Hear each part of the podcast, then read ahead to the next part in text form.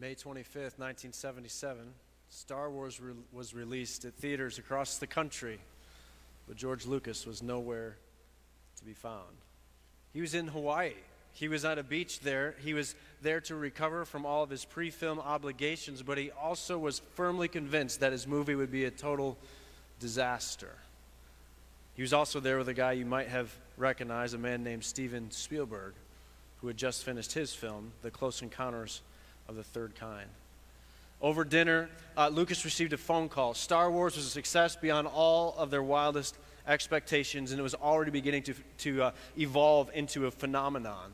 And so the next morning, Lucas was starting to feel pretty good about himself, and he and Steven Spielberg, while making sandcastles of all things, uh, were out talking about what might be the next film project that they would take on.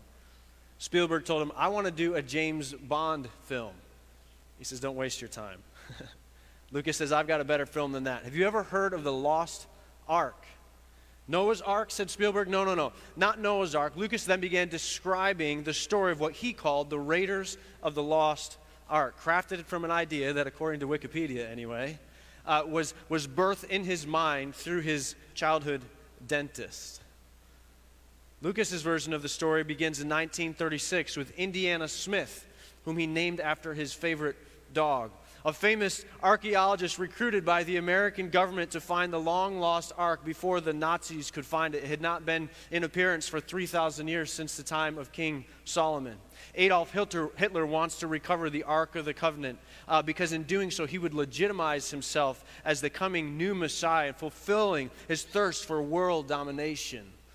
Spielberg loved the idea for the film. And after just a few months of talking through the possibilities, Steven Spielberg joined the project with one condition. He absolutely hated the name, he hated everything about it. Indiana Smith was out, Jones was used instead. And so that was the box office smash, how it was born Indiana Jones and the Lost Ark. It became the highest grossing film of 1981, earning approximately $330 million worldwide. It won five Academy Awards, it won seven Saturn Awards, and since its release, it's grown in esteem to the point that many people now consider it the best movie of all of the 1980s, one of the greatest action adventure movies of all time, and is even on that list of the greatest movies of all time. All originated from a grand story told by a dentist to try to get a kid to sit in the chair and stop squirming around. Well, you might see this coming, but you really know this is a story that's much bigger than that. If that's the origin story, then, then there's something missing. It's actually one of the most fascinating stories in all of the Bible. So if you're watching from home this morning, if you're here in this room, my name is Pastor Milo. It's my first time meeting some of you. That would be great. Uh, but I want you to know that today we're going to look into a passage, the real story of what the History Channel calls one of the greatest ancient mysteries of all time the story, the real story of the lost ark. So open up your Bibles if you've got one this morning. I hope you do. Uh, if you've got a digital device, if you have a phone, I give you full permission to use your phone this morning. If you're watching from home, use a tablet, use something like that. Find your way to 2 Samuel chapter 6. 2 Samuel chapter 6. I'll be in the New International Version this morning. If you're using a digital device, I want you to be able to follow along. 2 Samuel chapter 6, beginning in verse 1. David again brought together all able people of Israel, 30,000 men he and all of his men went to Baalah in Judah to bring up from there the ark of God, which is called by the name, the name of the Lord Almighty, who is enthroned between the cherubim on the ark. So if you're watching from home and you're new with us today, we are, we are in this sermon series on the life of David. The toughest kid in all of Scripture, certainly, uh, the, the most celebrated king in all of Israel's history, and the one who gets to carry the title, the man after God's own heart. And the life of David is the longest account and the longest presentation of a single life in all of ancient literature. Not just the Bible, in all of ancient literature, and therefore a tremendous resource for us to look at how the ancients saw how it would actually go through and how we would, what it takes for us to make it or break it here on this planet, how to live a life here on this planet. And today we come what might be the highest of all things in David's journey, David's story that we need in our lives. That is the immediate, holy presence of God. Not just a belief about God, not just ethical virtuousness, not just a moral compass by which to navigate life, but the actual presence of God, the immediate, the face of God, the experience of God, knowing God Himself. Now, all of this revolves, all of this passage revolves around the ark, the ark of the covenant. And here we see David is mobilizing 30,000 men in search of the lost ark. So we bear to ask the question what is the ark?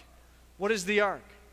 So the ark is a wooden chest. It's about four feet long, two feet wide, two feet deep. The box is overlaid with gold. It has a lid of pure gold on the top, and that's called the mercy seat, with two angelic figures, cherubim, facing one another, engraved there in gold on top of the mercy seat. So this chest, this, this box, it weighs a lot. It weighs a ton. Why would the ark be so significant?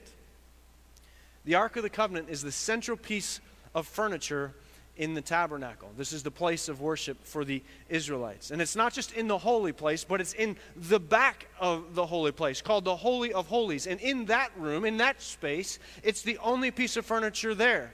And over the ark, between these two cherubim, these two angelic figures, appears the Shekinah glory of God. Over the ark is the infinitely beautiful, holistic presence of God, the immediate, personal, raw, royal presence of God. Over the ark would appear the face of the transcendent God. And that is what David, David, not just the king over one or two or three tribes, but David, the king now, coronated king over all 12 tribes of Israel, that is what David wanted. And he knows that he will not make it without that. And so David must go out and find the lost ark. So, first, let's look at the blueprints of uh, really how this ark is designed. This is from Exodus chapter 25, beginning in verse 22. There, above the cover, between the two cherubim that are over the ark of the covenant of the law, I will meet with you, and I will give you my commands for the Israelites. So, the significance of the ark is that it would be the place where God promised to meet with his people. Now, Scripture also documents for us that the Israelite leader Moses, that he met once with God on a place called Mount Sinai. And when he did so, the Israelites set up a boundary around the base of the mountain, an entire space around the base of the mountain to protect themselves from the glory of God. In fact, they even put out snipers I mean, they were archery snipers, but they were snipers to make sure that nobody crossed that line. No person, no animal would cross that line and, and invade the holiness of God. This is around an entire mountain.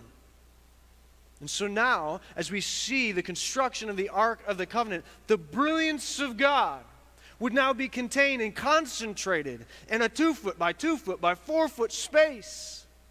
They were even afraid to look at it rightfully so. The instructions were given in Numbers chapter 4, is recorded by Moses, that God had said that anyone who touched the ark or even looked at the ark directly would surely die. So the ark was kept hidden and out of sight at all times in the tabernacle, behind the Holy of Holies, behind the curtain. Only the high priest was allowed to go behind this curtain and only under very specific circumstances. And because the tabernacle was designed to be a portable structure, God gave them very precise instructions about how this ark was to be moved, how it was to be transported. And that work was given to the Kohathites. The Kohathites were a specific group of priests, that this was their job. They were going to move the ark. And they had to move the ark, get this, without seeing it and without touching it. They had to move, transport the ark without seeing it and without touching it. How on earth are they going to transport the ark? Well, if they're going to move it without seeing it, what they would do is they would approach the ark holding up a curtain before them. And they would walk forward together and approach the ark together. And then they would look and lie that curtain down above and cover the ark. Numbers 4 says they would then wrap the ark in that curtain. How would they move the ark without touching it? Well, on each side of the ark, there were golden rings that were placed there that you would take a wooden pole and you'd be able to slide it through those rings. And in doing so, with the, with the ark wrapped in the curtain, then the Kohathites would then pick up the ark and place it on their shoulders, pick up the poles and place it on their shoulders, and lift the ark and move the ark, transport the ark with never touching it. The work of the Kohathites today, if we think about it today, it would be very similar to a bomb disposal expert. They, they don't want to touch anything. Do I touch the red wire or the blue wire? They don't want anything to do with it. They have to be very, very precise. And all of this communicated very powerfully the significance and the indescribable, incomparable, untamable nature of the raw and royal presence of God. So, what happens when the ark is present and with God's people? Well, there's many remarkable stories written in Scripture for us about the ark. Stories of God's power breaking out and extraordinary things happening. The ark is, is central to the legendary story that most of you know about the Battle of Jericho as it's described in the book of Joshua. It mentions that in the siege of Jericho that the Israelites hear from the very voice of God himself telling them, I have delivered Jericho into your hands.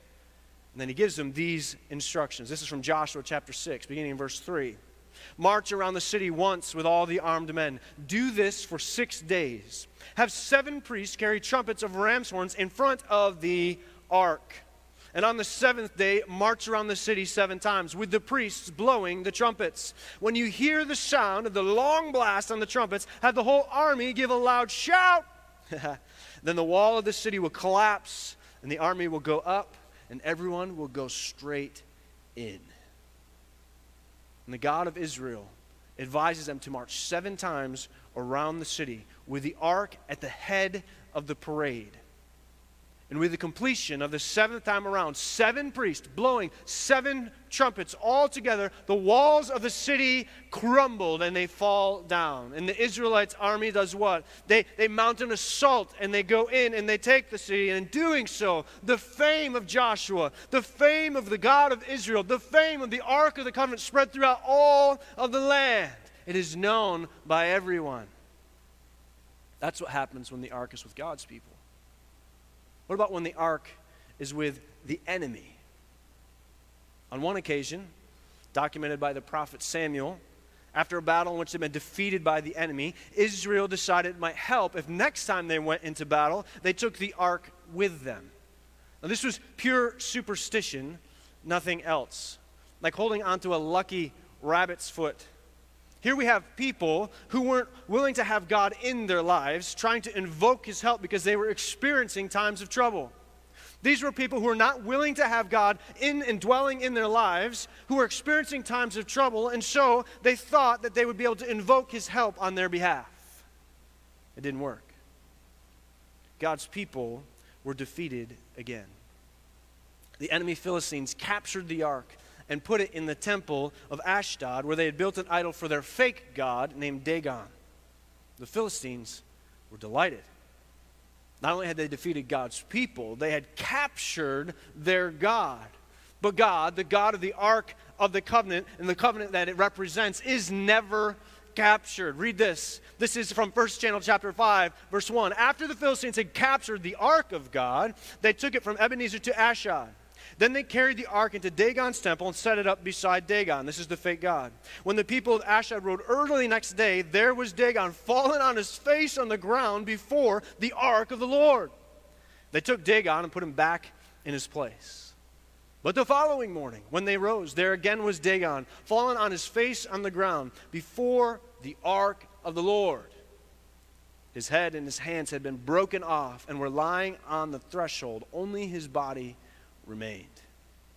And that is why, to this day, neither the priests of Dagon nor any others who enter Dagon's temple at Ashdod will step on the threshold. Do you remember hopping down the sidewalk as a kid? We've got young children. And you hop down the sidewalk and you make sure that you don't step on the what?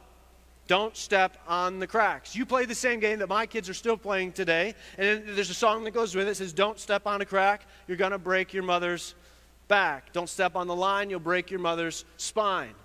You have to believe at the origin story somehow of that poem that, that there was someone in town, there was someone in that community, there was an old lady, a young lady, someone was walking down the sidewalk. She stepped on a crack, she slipped, she tripped, she fell, something hit her on the head. I don't know, but she probably broke her back. Would you agree?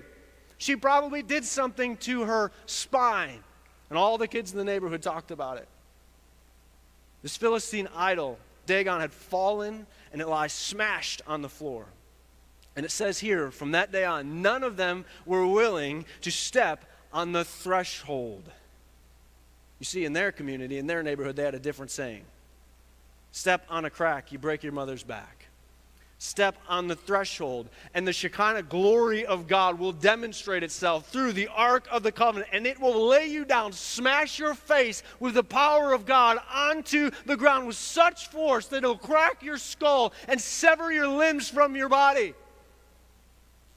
Step in the dirt, you'll tear your father's shirt. The people of Ashdod decided they want nothing to do with the ark. They'd better get rid of it so they send it to the people in the next town, Gath. When the ark arrives in Gath, the people got sick, and so they send it on to the next town, Ekron, where the same thing happened. What should we do with the ark? The enemy Philistines began to ask one another. This God of Israel is powerful, and he is clearly against us. And so they consulted their counselors, and the counselor said this If you try to fight against Israel's God, you will never win. Get rid of the ark. So where's the ark now? According to 1 Samuel chapter 6, they decided to put the, the, the ark on an ox cart. And so they tied the ox cart to the oxen and then sent them off in the direction of Israel's border. Without any assistance, without turning to the left or to the right, Scripture tells us, the ark ends up in the fields of a town called Beth Shemesh. Did you catch that? Wait a second. If this were modern day, it would be like the enemy having defeated the United States on some battlefield somewhere, and through an unlikely choice of events, all of a sudden they now have the Air Force One jumbo jet of the President of the United States under their control. And, and bad things start happening in that country. And so they decide this was a bad move. And so they decide to send it back.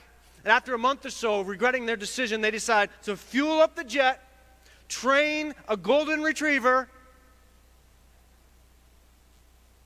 to sit in the pilot seat of the plane. And then, from an undisclosed location, a specifically chosen location that has a runway aimed in the general direction of the United States mainland, they cover the joystick of the jet. They cover it in peanut butter and put the dog in it. And then they close the door, hoping that the dog will lick the joystick. And wouldn't you know it? Wouldn't you know it? The jumbo jet roars to life. The plane takes off going down the runway and flies away.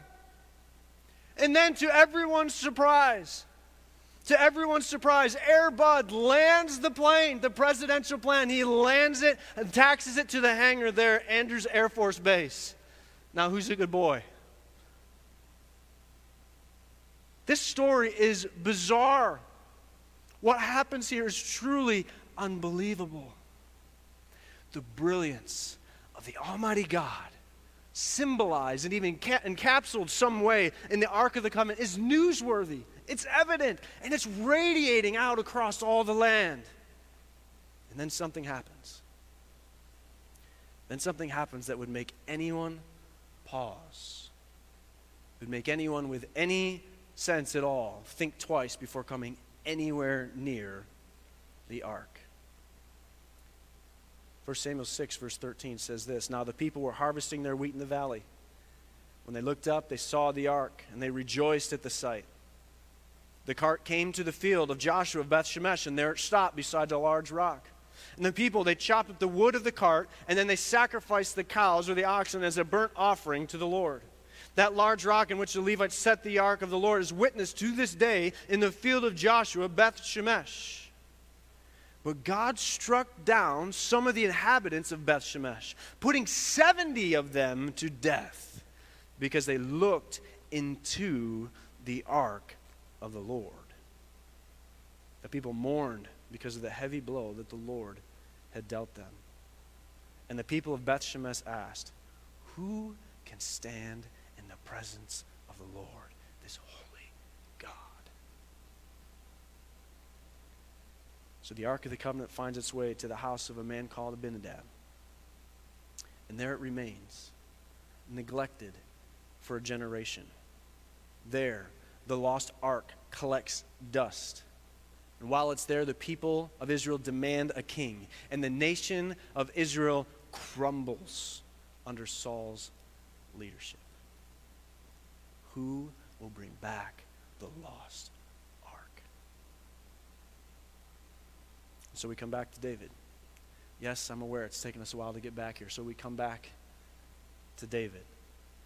And David has enlisted 30,000 troops to go with him to retrieve this lost ark of the covenant. The covenant, excuse me, the ark of the covenant that was abandoned in 1 Samuel chapter 6 and has not been spoken of again for 30 chapters. 20 years or more have passed now. And Israel, during this time, did Israel have a belief in God in general? Yes. Did Israel during this time practice obedience and ethical behavior? At times, yes. Did Israel have a basic moral compass by which they could live and navigate their life by? Yes. But Israel was not experiencing the present, powerful, joyful, mystical existence of God in their everyday lives. So, David, he was going to get the ark back. David was going to bring back the ark of the covenant. 2 Samuel 6, verse 2 he and all of his men went to Baalah and Judah to bring up from there the ark of God, which is called by the name, the name of the Lord Almighty, who's enthroned between the cherubim on the ark. They set the ark of God on a new cart and brought it from the house of Abinadab, which was on the hill. Uzzah and Ahio, the sons of Abinadab, were guiding the new cart with the ark of God on it, and Ahio was walking in front of it. David and all of Israel was celebrating with all their might before the Lord with castanets, with harps, with lyres, with timbrels, sistrums, and a cymbal. And when they came to the threshing floor of Nakon, Uzzah reached out and took hold of the ark of God because the oxen had stumbled. The Lord's anger burned against Uzzah because of his irreverent act. And therefore, God struck him down, and he died there beside the ark of God. Now, this was quite a party. There's 30,000 people, and all of them, the party is rocking. There's 30,000 people all dancing and singing together. The procession started out well. But then something happened that entirely changed the mood of the party. The oxen, while they're pulling the cart, they stumble and, and causing the ark uh, to, to lurch over. And as the oxen stumble, Uzzah reaches out. He puts his hand up to steady it. And when he touches the ark, he dies on the spot. Why did this happen? Picture yourself at the back of the procession.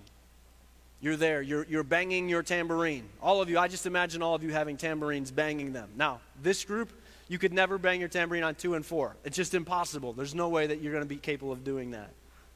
But you're in the back, you're, ta- you're banging your tambourine, and ahead of you there are thousands of people, and suddenly the procession grinds to a halt. From the front to the back, the music stops, and you quietly, suddenly stop banging your tambourine what in the world has happened. The news spreads through the crowd someone has died. Uzzah touched the ark. Nobody likes this. Even David is offended by it. Read verse 8. David was angry because the Lord had burst forth against Uzzah. Judgment for casually dismissing God's instructions is what will happen when we are in His true, perfect, and holy presence. This is actually the whole point of the story. God says, I will meet you at the ark. So, being next to the ark and being in the presence of God there next to the ark. And so, how could anyone ever survive? Remember how they said that? How will anyone ever survive the presence of God or the presence of a God like this? That's the question you and I are asking today. What are the rules around the ark actually telling us? So, the rules, the instructions that surround the ark are telling us something. There's a lot of rules, there's a lot of regulations all about the ark, but what do they teach us? The ark was to be treated differently. very differently. You ever seen a video or seen a picture of people from other religious backgrounds when they have the opportunity to be close to one of their, their relics or one of their, their, their holy things? What do they do? You ever seen it? What do they do? Everybody wants to touch. They all reach out. They'll take their handkerchiefs and they want to rub their handkerchiefs against it, or, or, or they want to touch it, or they want to kiss it, or they, they, they, they'll uh, want to rub it, or everyone will throw money at it. Everybody wants to pray to it because the power or the deity or the God that it represents is flattered if you reach out with your religiosity and with your devotion. If you touch the relic, if you show your devotion in that way, the deity will bless you. So the ark is actually treated entirely in the opposite manner than any of the other holy relics and holy artifacts of any other religions and how they were to be treated. Why? Well, it's not just because it was untouchable. Think about where the ark is supposed to be located when it's in its proper place there in the tabernacle. The only way to approach the ark, the only way to make your way from the entrance of the tabernacle to go into the ark, the only way to be able to get there was to go through or go past or go by an altar. And at that altar is where you make sacrifices. And the only person who was ever supposed to approach the ark was the priest, the high priest. And he would only do so only after he had done what? Only had made a sacrifice. So, what are the rules around the ark telling us? In other religions, you can reach out with your merits, you can reach out with your morality, you can reach out with your religion, and you can appease your deity. But the Ark of the Covenant is God's way of teaching us something. That there is a chasm between God and humanity. There's a huge chasm between the two. An enormous space that cannot be crossed. And not only can you not span the gap, not only can you not bridge the gap, but God will not bridge the gap in the other direction. God will not snap his fingers and say, let's just let bygones be bygones. He says, no, there must be a sacrifice. There must be a payment. A debt must be paid. And millions assume that if there is a God, that he must be a God who accepts and affirms everyone. But that is not the God, not the God of the Bible. No, such a God is simply a figment of the human imagination. And have you ever truly considered the implications of a God who simply will not tolerate anything, any level of disrespect to His law, to His commandments, to His holiness? Have you ever considered what it will mean for you and for me to come and stand before the presence of a God like that? You might be saying, I don't want any part of a God like that. I don't want anything to do with a God who judges people in this way. And if you look here, and if you look at this story, you can place yourself in David's shoes because that's exactly where David is. He's angry because he doesn't like what God has done. Maybe there's something in your life that has left you saying, Why did that happen? What were you thinking, God? What are you doing? And you've been struggling to come to terms with him. And it's caused you, like David, to be angry at God. Verse 9. David was afraid of the Lord that day and said, How can the ark of the Lord ever come to me? And he was not willing to take the ark of the Lord to be with him in the city of David. Instead, he took it to the house of Obed Edom the Gittite. If this is what God is like, I don't think I can ever be near him and I'm not sure if I even want to be near him. This is David speaking. Remember, friends, this is David, the man after God's own heart. At this point in his life, at this moment of crisis, he is angry with God. And let's not miss it, God allows him to do so. God allows him to do so. God allows him to wrestle with his thoughts. For three months, Scripture tells us to wrestle with his thoughts. And you may be here this morning, maybe you've been wrestling for a while, and it's not two months, it's not three months, it's two years, three years, 30 years. And God is allowing him to wrestle. He felt like he'd rather be far from God than he would like to be near him. I can't live with a God who does things like this. I don't want the ark anymore. You give it to Obed Edom. Here's what happens you take offense at something God has done, and instead of walking closely with God, you keep him at what you think is a safe distance away. But now you are missing out on the things that could be yours, the blessings that could be yours. We're going to see that in just a second. Do you see what's going on here? God's presence begins to have an effect on Obed Edom, this inhabitant of the city of Gath. Does that name mean anything to you? The city of Gath. Goliath. Goliath, the Philistine giant slayed by David in his youth, was a Gittite from Gath. And the great irony here is that Obed Edom, presumably living among Israelites as a, a God fearing man, is the near relative of Goliath, the man who dared to defy the armies of the living God, now has the presence of the living God dwelling within his own home. You've got to assume that when the other Israelites they saw what happened to Uzzah, they looked at each other. They touched their nose and they said, Not it. I don't want anything to do with this. And then when they take it there and they place it at his home, they say, That guy's a goner for sure. He's not going to make it out of this. But Obed Edom, the near relative of Goliath, the man who defied the armies of the living God, now has the presence of God dwelling within his home, while the man after God's own heart, living in the palace of the king, the shepherd boy David, is not experiencing the closeness of God at all. Now, if that's your position this morning, you face a choice. And the choice that you make will determine the future course of your life. Either you will remain offended at God or you will seek the face of God. Either you will recognize the gap that exists between humanity and God and remain angry about it and turn away, or you will recognize the gap and seek the face of God. So, how are we to seek God's face?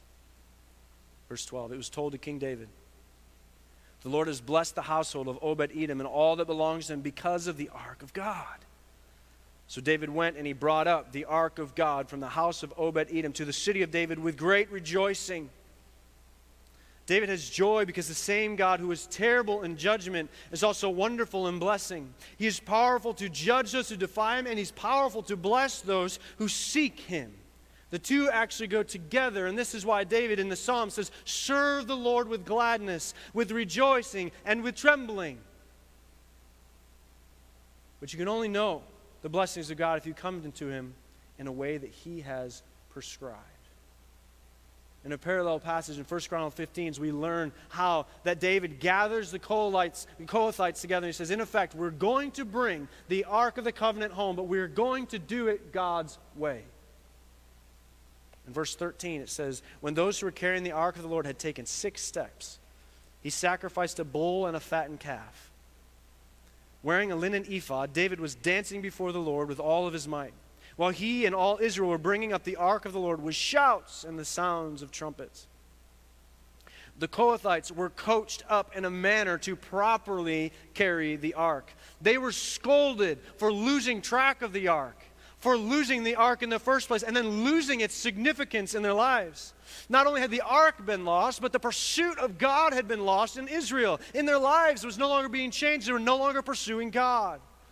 They were reminded of the seriousness and the great responsibility of their role in the process.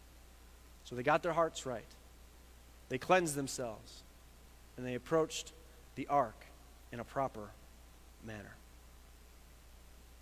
They take a deep breath, I assume, with sweat streaming down their face. They know what's happened. And they insert the poles and the hooks into the rings. And then they lift it onto their shoulder. And Scripture tells us they move forward in unison. One, two, three, four, five six and they freeze.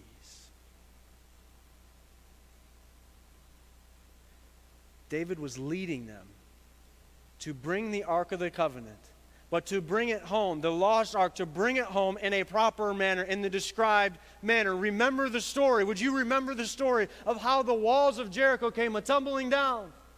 What did they do? They went six times around the walls of Jericho. Six times they went around, and then they stopped. And what did they do? They blew the trumpets, they played the horns, and they offered sacrifices before the Lord.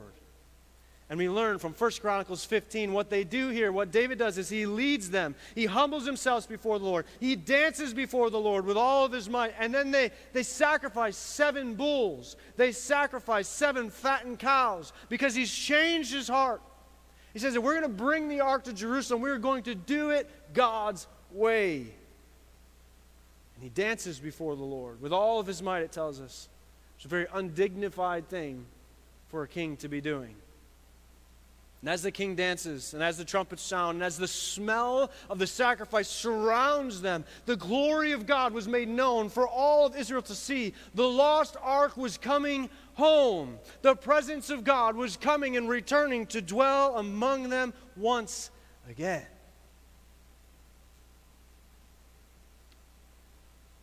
The Raiders of the Lost Ark was released in 1981.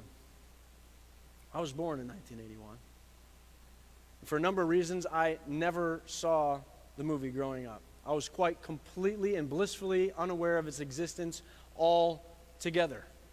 That was until 1991 when my family went on a family trip to Disney World. And, and, and we went there and we rode the rides. It really is a small world after all. Uh, we got our pictures taken with Mickey and with Minnie. And, and then we went into this amphitheater and saw this live show called the Indiana Jones Experience.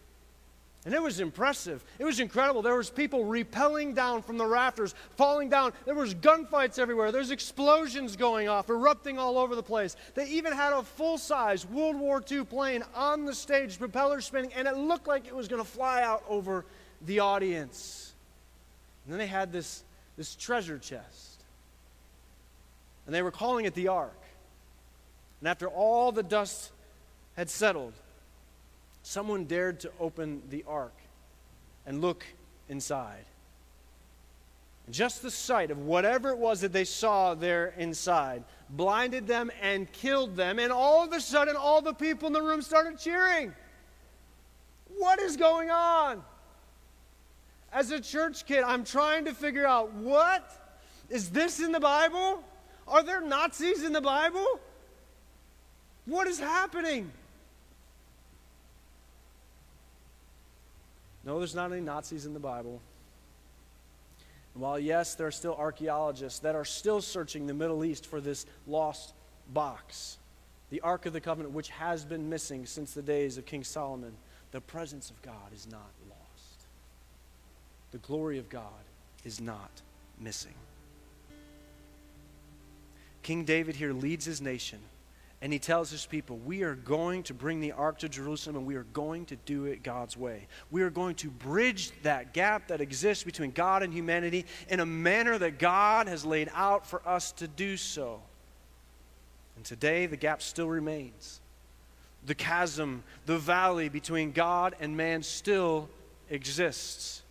And God, yet, He calls us to draw near to Him. But He's going to remain steadfast. There must be a sacrifice for you to come to me. There must be atonement for me to dwell with you. Will you draw near to God?